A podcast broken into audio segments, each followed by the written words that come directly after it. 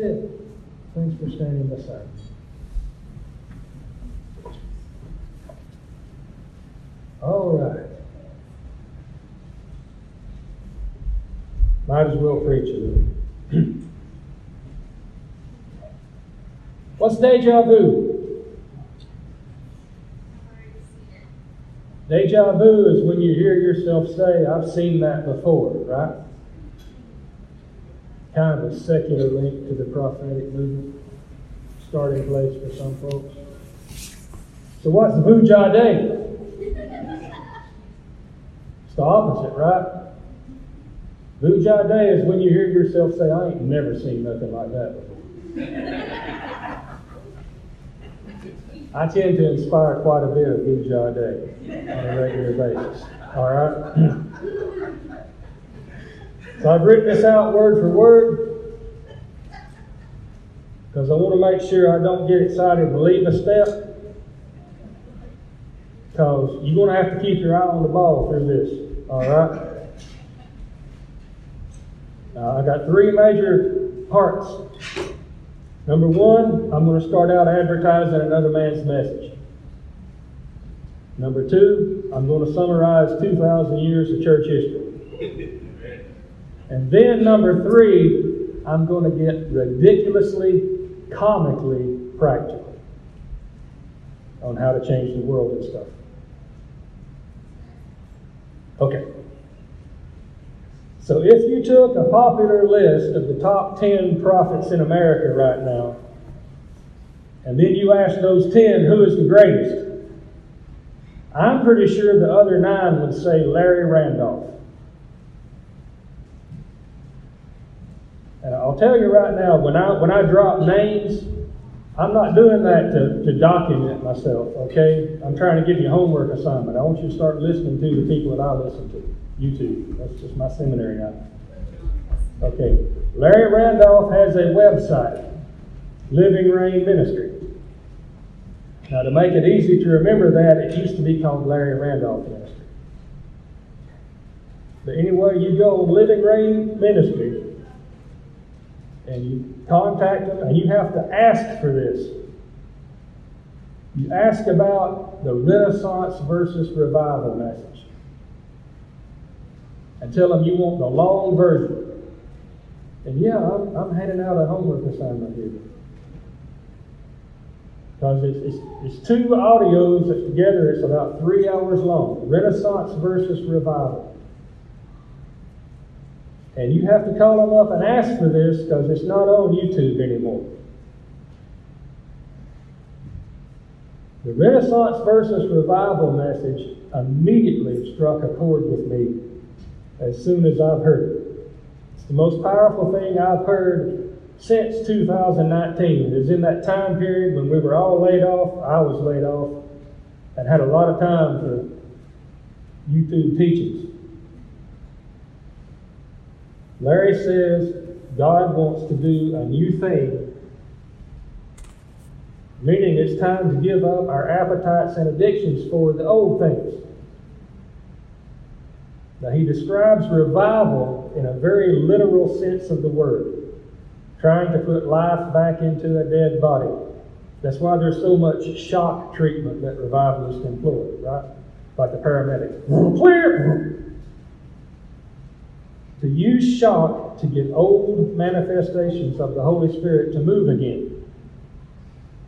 And then he takes that whole approach, which is not a new thing, but compares it to the historical Renaissance period that ended the Middle Ages. In the Renaissance, God did new things that had never been done in this world before. And God created Renaissance men to rise up and invent things to change the world. Scientific community is given credit for all this, but the church triggered the Renaissance. Larry's description of a coming Renaissance overtook me when I heard this teaching, okay? Because it immediately reminded me of all the claims I used to hear back when Foundations Fellowship was meeting. All these claims that Wilmore was going to have a revival that never died. And they were always trying to make up a name for this. So now Prophet Randolph is using the term Renaissance. So there's that name they were looking for. It also reminds me of a lot of the teachings I hear coming out of Bethel now, and also out of the Word of Faith movement, that we're about to enter an age of great prosperity and accomplishment for the church. Where the church does things way beyond preaching. We actually take over all the seven education and industry and all, you know what I'm talking about. Certainly now is a turning point in world history. There are a lot of little things that must be fulfilled before the second coming. Okay? There's little things like, you know, the temple has to be built before the Antichrist can desecrate it. Last week I would have said little things like the Gog Magog war. Now, maybe that, maybe I better leave that one alone this week. But there are two big things that have to be fulfilled before the second coming of Jesus. Number one, the gospel has to be preached to every nation. When I was a kid, that goal seemed like it was hundreds of years away. Now, a lot of missions agencies talk like that goal is less than 40 years away. And where they set their projections on that just all depends on what you call a nation when you say the gospel has to be preached to every nation.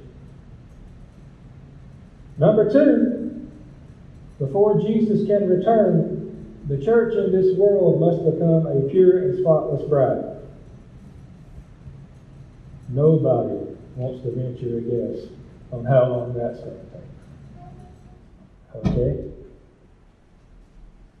But in order to be able to hope that Jesus is coming soon, yeah, of course I'm placing an emphasis on that. Those who don't want to deal with it actually project it away and say the pure and spotless bride won't occur until sometime in the thousand year reign. And I can understand wanting to put off an issue like that. But if you've got the thousand year reign and all those time charts figured out, more power to you. I won't argue with that. The important thing is, with number one almost done, with us living in an age when the gospel almost has been preached to every nation, it is only fitting to take a real serious look at what the pure and spotless bride means and how that comes about and realize it is most likely the dominant theme for our lifetime. I was born again when I was 11. And instantly, church unity has been my deepest obsession since day one. Been a very inconvenient obsession. I've tried to work towards it in little things all my life and had pretty much the same results all my life. You can imagine what kind of results. There are three approaches to church unity.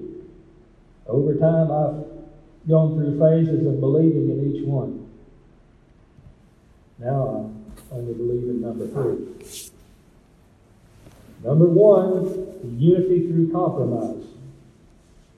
That's the method of the denomination that I grew up in.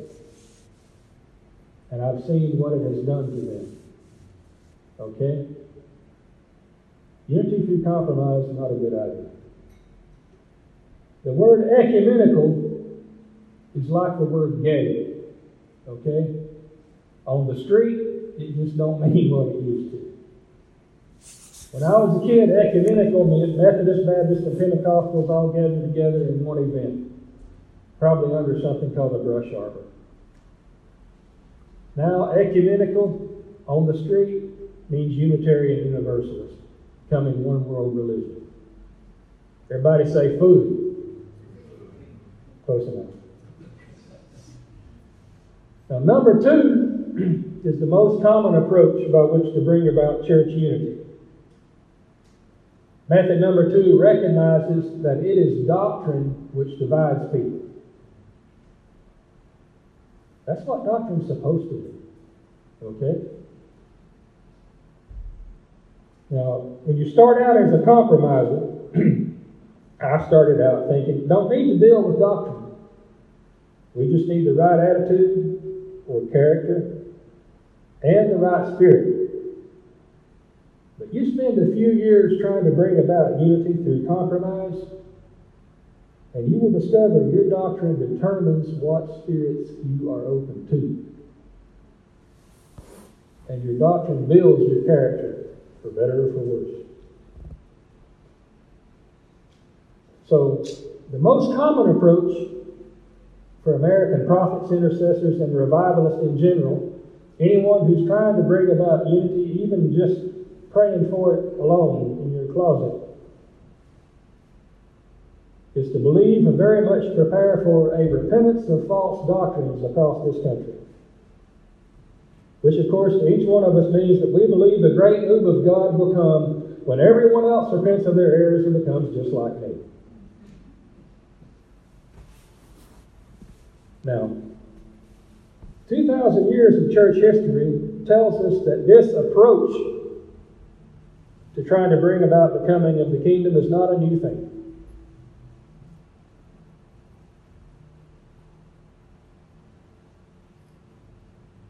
Strife may not strife is not normal in heaven, but it is the norm on earth. Okay? For 2,000 years, God has made great use of the tendency to divisiveness on our part. But I think we're at a point that it's starting to get kind of old to it. Okay? So we like to think church splits began with Luther 500 years ago. But look up real quick. 1 Corinthians chapter 11, verse 16. Y'all are fast, man. I, I can do this and get away with it. Okay? Now, 1 Corinthians 11, 16 Paul is in the middle of an argument. I don't even remember what it was. I didn't even write that part down. But he says, We have no such belief, and neither do the churches of God. That little half a sentence right there, neither do the churches of God. That tells me that even in the first century, they already had distinct denominations. Okay? That's been a fact of life the whole time. Strife has spread the church around the world since the beginning. Okay? Revival is a cycle. It is a cycle that moves through time. A movement starts out on fire and slowly it grows cold. They all do. Okay? Then someone tries to do what I heard growing up, right? We're going to awaken the sleeping giant. But they don't. They start a splinter movement. Even John Wesley tried to awaken the Anglicans, and all he did was start a whole new thing. Even though he said all my life, I'm not going to start a whole new thing. That's exactly what he did. He started a splinter movement. And then eventually, this, this, that movement starts to grow cold. Someone tries to awaken it. They start a splinter movement. And if, if you track the history, of all the splinter movements, it's like a tree with all these branches, and the branches branch. And, and that's how we've populated the world with churches. Not entirely a bad thing, okay? There is a beautiful diversity that has come out of all this strife, okay? But I'm not going to say I, have not heard a voice on this. I didn't have a dream. I just can't shake the feeling that God is at a snapback time when there's been all this spread, and now He's going to reverse that spreading tendency and bring a cohesiveness that has not been there before. And tar- how many engineers we got in the room? I, I got to do this. The entropy of the universe is constantly expanding, but God has power over that. Okay? Rest of y'all just ignore that.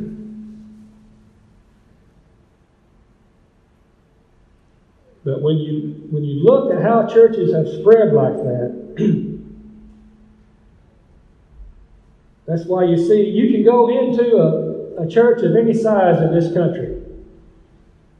I'll pick on Southland just because they're close, or Centenary. Any two or three hundred member outfit. You go visit that church about six weeks in a row.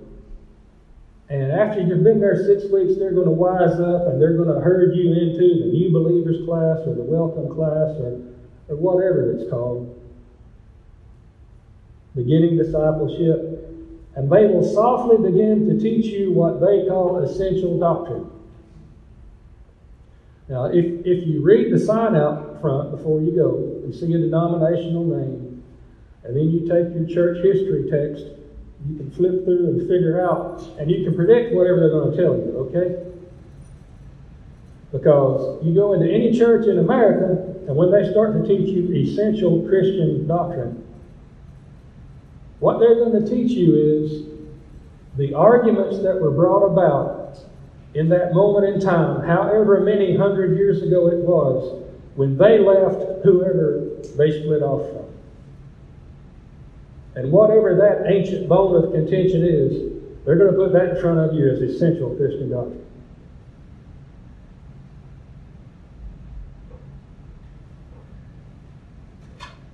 And, and another thing that you'll probably hear in the process, not always, is, is when they say that this is essential doctrine, they will often make the case that this congregation is the actual, still existent, living fossil first century church. And there will be some, the reasons I've heard for this, well, we don't have electric organs because the first century church didn't need uh, literally. You hear so many things about why we're the first century church, okay? With all serious respect, I've lost almost all my appetite for the first century church. If the first century church was that great, how come the Apostle Paul wrote stuff like, Oh, foolish Galatians, who hath bewitched you? Okay? Most of the apostolic letters, no matter which apostle wrote them, are dealing with some kind of problem. Most of those problems I wouldn't have tried to fix. Corinthians, man, I'd be like, hey, I ain't one of them people. I've been trying to distance myself from them. Paul was trying to save me. I've been trying to cover my reputation. I was never there. Those people ain't under me.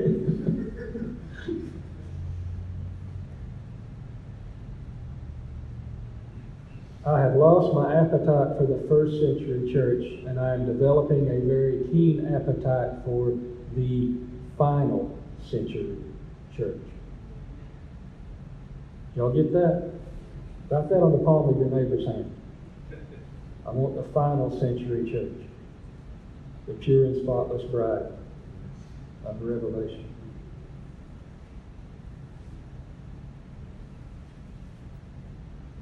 I want to be honest about something right here. Strife is basic to identity. Okay?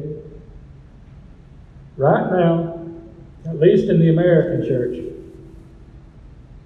Sometimes when you get into a place where you have a generation of people that only heard the gospel 12 years ago, you actually have something very pure.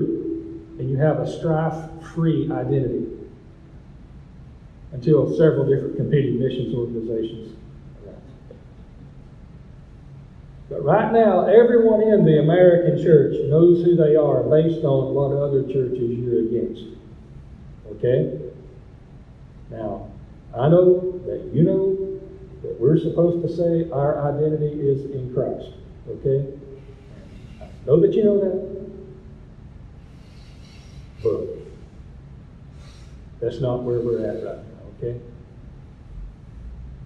When I was a student, not even across the street, right next door, at that time there was a very energetic, incredibly popular young preacher, preacher, teach, professor who had a book called Why I Am Not a Calvinist. Man, he ruled the whole town with that book. I, I forget his name. Jerry Walls. oh, yeah, yeah, yeah. But he's not in town anymore, but he was the golden boy, and the whole town was lit up over that book. And that's back when I was in like year four or five of a three year degree. And so you're kind of getting tired of everything anyway. But everybody was so eat up over why I'm not a Calvinist. And they were so proud, they're so militant into this book. And that, that was the low point of at least my seminary time. Because I'm just, I'm just, I'm in these rooms and hallways around all these people, and I'm finally realizing I am not one of them. Because all this excitement and all this militancy grieved me. And it's just like it almost completely just shut me down. Because I cannot be a part of a community of people building their foundations on strife with other Christians. Lonely feeling to be in the middle of all that excitement based on that book. There has to be something more out there. But I want you to be very much aware that differences do matter, okay? To all the postmoderns that might be in the room, there is no thought or knowledge without differences. Okay? What's the first thing children do in preschool? Triangles and circles. Blue and red. Boys and girls. Let's get Genesis day and night, light and dark. Okay? Personhood needs differences and boundaries, okay? That's why this whole New Age idea of being one with the universe is so predatory. It violates boundaries. Predators always violate boundaries. The devil always wants to get, do away with the differences between him and God, okay? So, I'm not going to require you to be so heavenly that your identity is not rooted in earthly differences. All right? It's natural. You're made to be that way.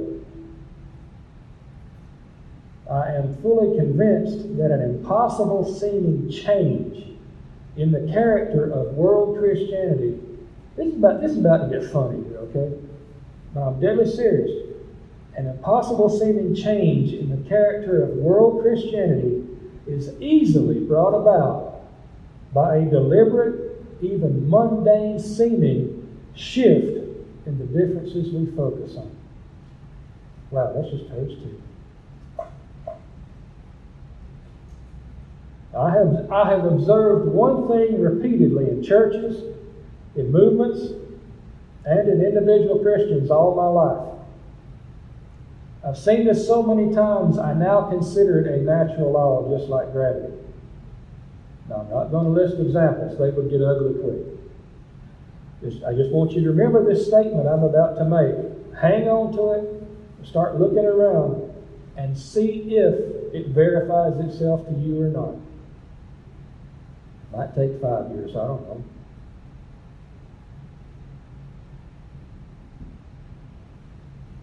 When Christians focus on the difference between Jesus and false gods, church unity grows. But when Christians focus on the differences between themselves and other Christians, they themselves come to resemble false religions. All right? There is a giant separation, a distillation, a polarization going on on planet Earth. Has been since day one, but it's accelerating now. The kingdom of God and the kingdom of the devil. And everything, whether you think you're independent or not, is going to one of those two camps. Okay? Now, you find this out when you're in a little small town and you're in one church and you're trying to get the pastors to cooperate with each other. And for six months, I was a pastor in the denomination I grew up in, six long months.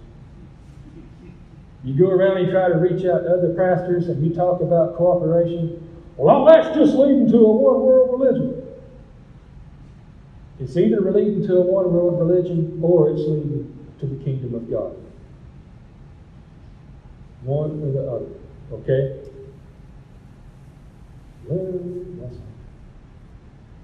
I'm going to repeat it. When you think you need. When Christians focus on the difference between Jesus and false gods, church unity grows. When Christians focus on the differences between themselves and other Christians, they actually come to resemble false religions. Now, when you think you need to oppose those that went before you in order to get God to move, which is the way it's always been to get God to move.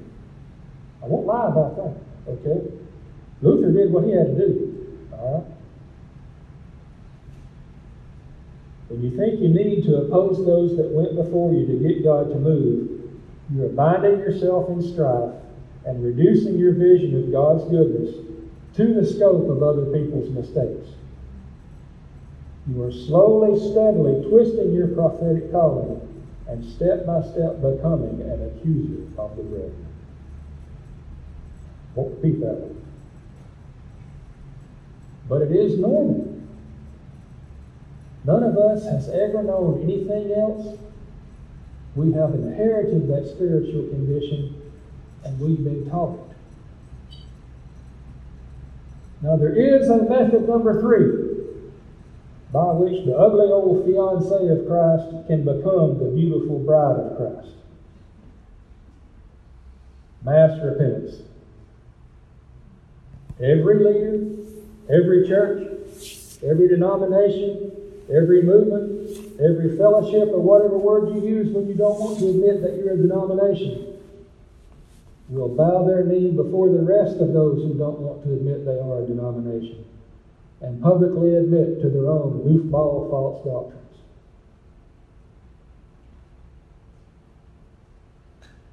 Uh, all I can say is I cannot shake the feeling that that's coming. And so I might as well speak it. After a while, it gets hard to keep quiet. I don't want a person to personally go through such a thing. I'd rather watch other people go through it. So there's one thing I'm doing to prepare myself for that coming day. I'm changing my one liner. One liners are the spiritual statements that matter most. Okay? Everybody has one main tree trunk inside of them. And every other message they speak is just a branch off that same tree. All right?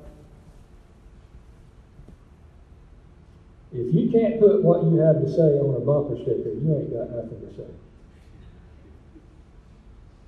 I spent 10 years working at the Kentucky Department of Environmental Protection, surrounded by Muslims, Hindus, and neo pagans. Okay? I got in a lot of religious discussions and started about 10% of them. You didn't have to be active there, they came to you. All right? Those guys are literally trained by their religions to come at a Christian with a trick question and then respond according to your response. If you don't have an answer, you get another trick question. If you do have an answer, the literal formula is for them to stomp their feet, yell, and make so much noise you can't talk while they are physically running away from you. Because they have been trained to not let themselves hear what you say if it becomes apparent you have an answer to their trick question. Now, you're dealing with guys like that. You better be able to spit it out in a one liner, or you're not going to get through to them. You're not going to hit that moving target. While I was there, I learned to abandon the one liner that I had used for the middle one third of my life which is, of course, It's not religion, it's relationship. Millions of people have been saved over the past 40 years with that one liner. But the problem I ran into at the environmental department was most of the people of false religions consider themselves to have a better relationship with the demons they worship than Christians do with the real God. And I found out real quick they had stories of many supernatural manifestations to prove it. And they recognized what I was doing with that one liner. When they came to me and they accused the church, what I was doing was I was agreeing with their accusation. Yeah, those churches are the hypocrites you say they are, but my bunch is different.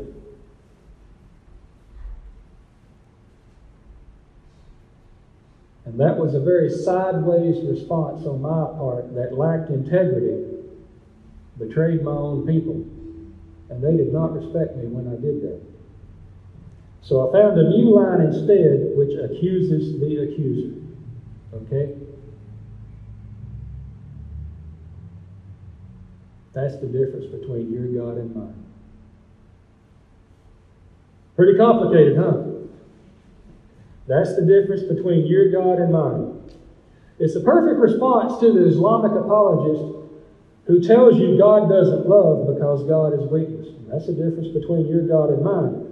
When you say that, he flips out and he screams at you and he says, There is only one God. And you reply, There is one God and there is one devil, and the devil always pretends to be God even though he's not, but you can tell the difference because the devil doesn't love.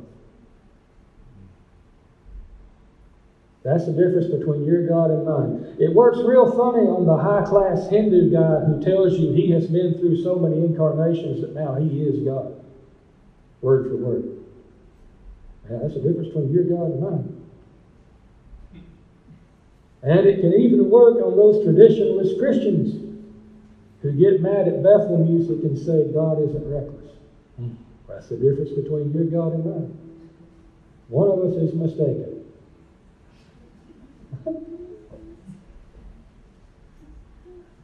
I like I like simple Swiss Army knife kind of stuff. Okay, no matter who you're dealing with, it instant. No matter who you're dealing with, it instantly changes the issue from my performance or their performance to the only question that really matters. And it changed my own focus away from what has been in the church to what will be. Whatever one liner that people are saved to, whatever one liner people are born again with, that is the framework that they hang everything else they come to believe on for the rest of their life, okay? I can often be in a, like a counseling type situation and listen to someone have a, a problem in their life that they're having, a marital problem or some addiction they want to confess. And I can just listen to how they can describe it, and I can tell whether they were born again in a Billy Graham meeting or if, if they're Church of Christ or even what kind of charismatic.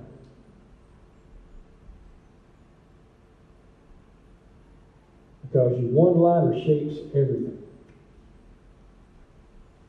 So let's do a hypothetical here. Let's do a what if. Mario Murillo has just come to Nicholasville. That's another one of them names I want y'all to look up, okay? He's doing a big tent crusade. And he's got several, he's got like a hundred altar, altar ministers. We manage to keep five people there every night. And that means we have about 20 new people joining this church twice a week. Those cards with those names on it, we got to do follow up on. Them. Could be more than that. Mario Murillo gets it done. All right? So what are we going to do with all these new members? We're going to start having, having us a class with them, right? Probably meeting twice a week.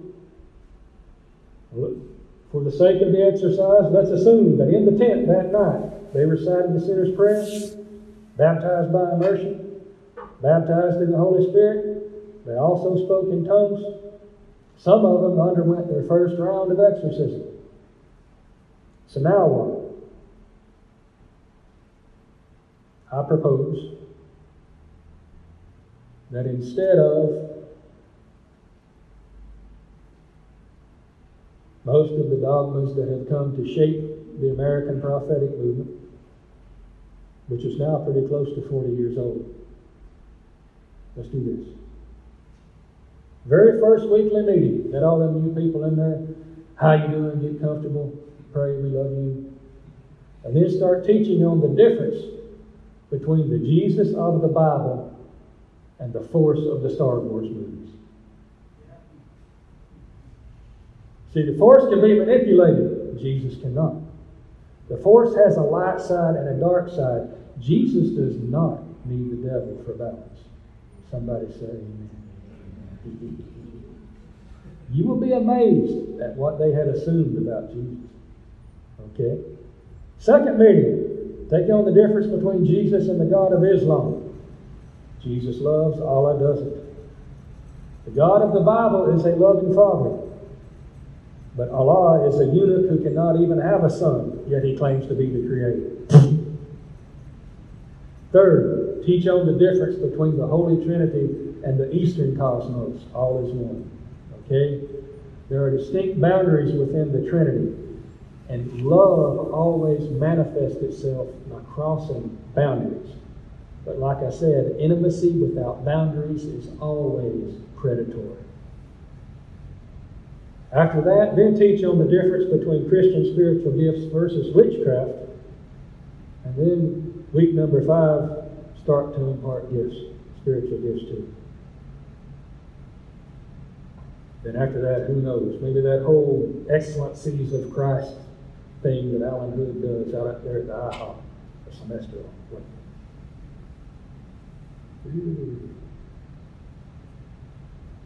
Prepare yourselves now to do what I'm saying, and you will not miss this coming moment. Either here, where it's been prophesied so much, or wherever God moves you to. When we take these people, we deal with them where they are, not where we have them. Okay? Church unity is intricately tied to a move of God. Okay? The biggest em- emphasis on unity is probably the guys that put out those, uh, the Sentinel Group. Those movies called the Transformation movies. Beautiful to watch, very formula driven, okay? Transformation movies show all these places where a great move of God happened when the pastors cooperated with each other in a town. All right? Very much a formula thing. Life is not always a set formula like that, but there's always this chicken and egg, which came first kind of thing between a move of God and church unity. So all I can say is, in a practical, step-by-step way, prepare yourselves for what you've got to teach these new Christians that are coming about the differences that make Jesus who he is. Teach the differences between Jesus and false God, where we used to teach the differences between our church and others. And when you change that day to day teaching, you will create a paradigm shift in your own thought patterns. And that will open you up to receive something God wants to pour out on all of us. That will break the boundaries that's in this town. And the it. Amen.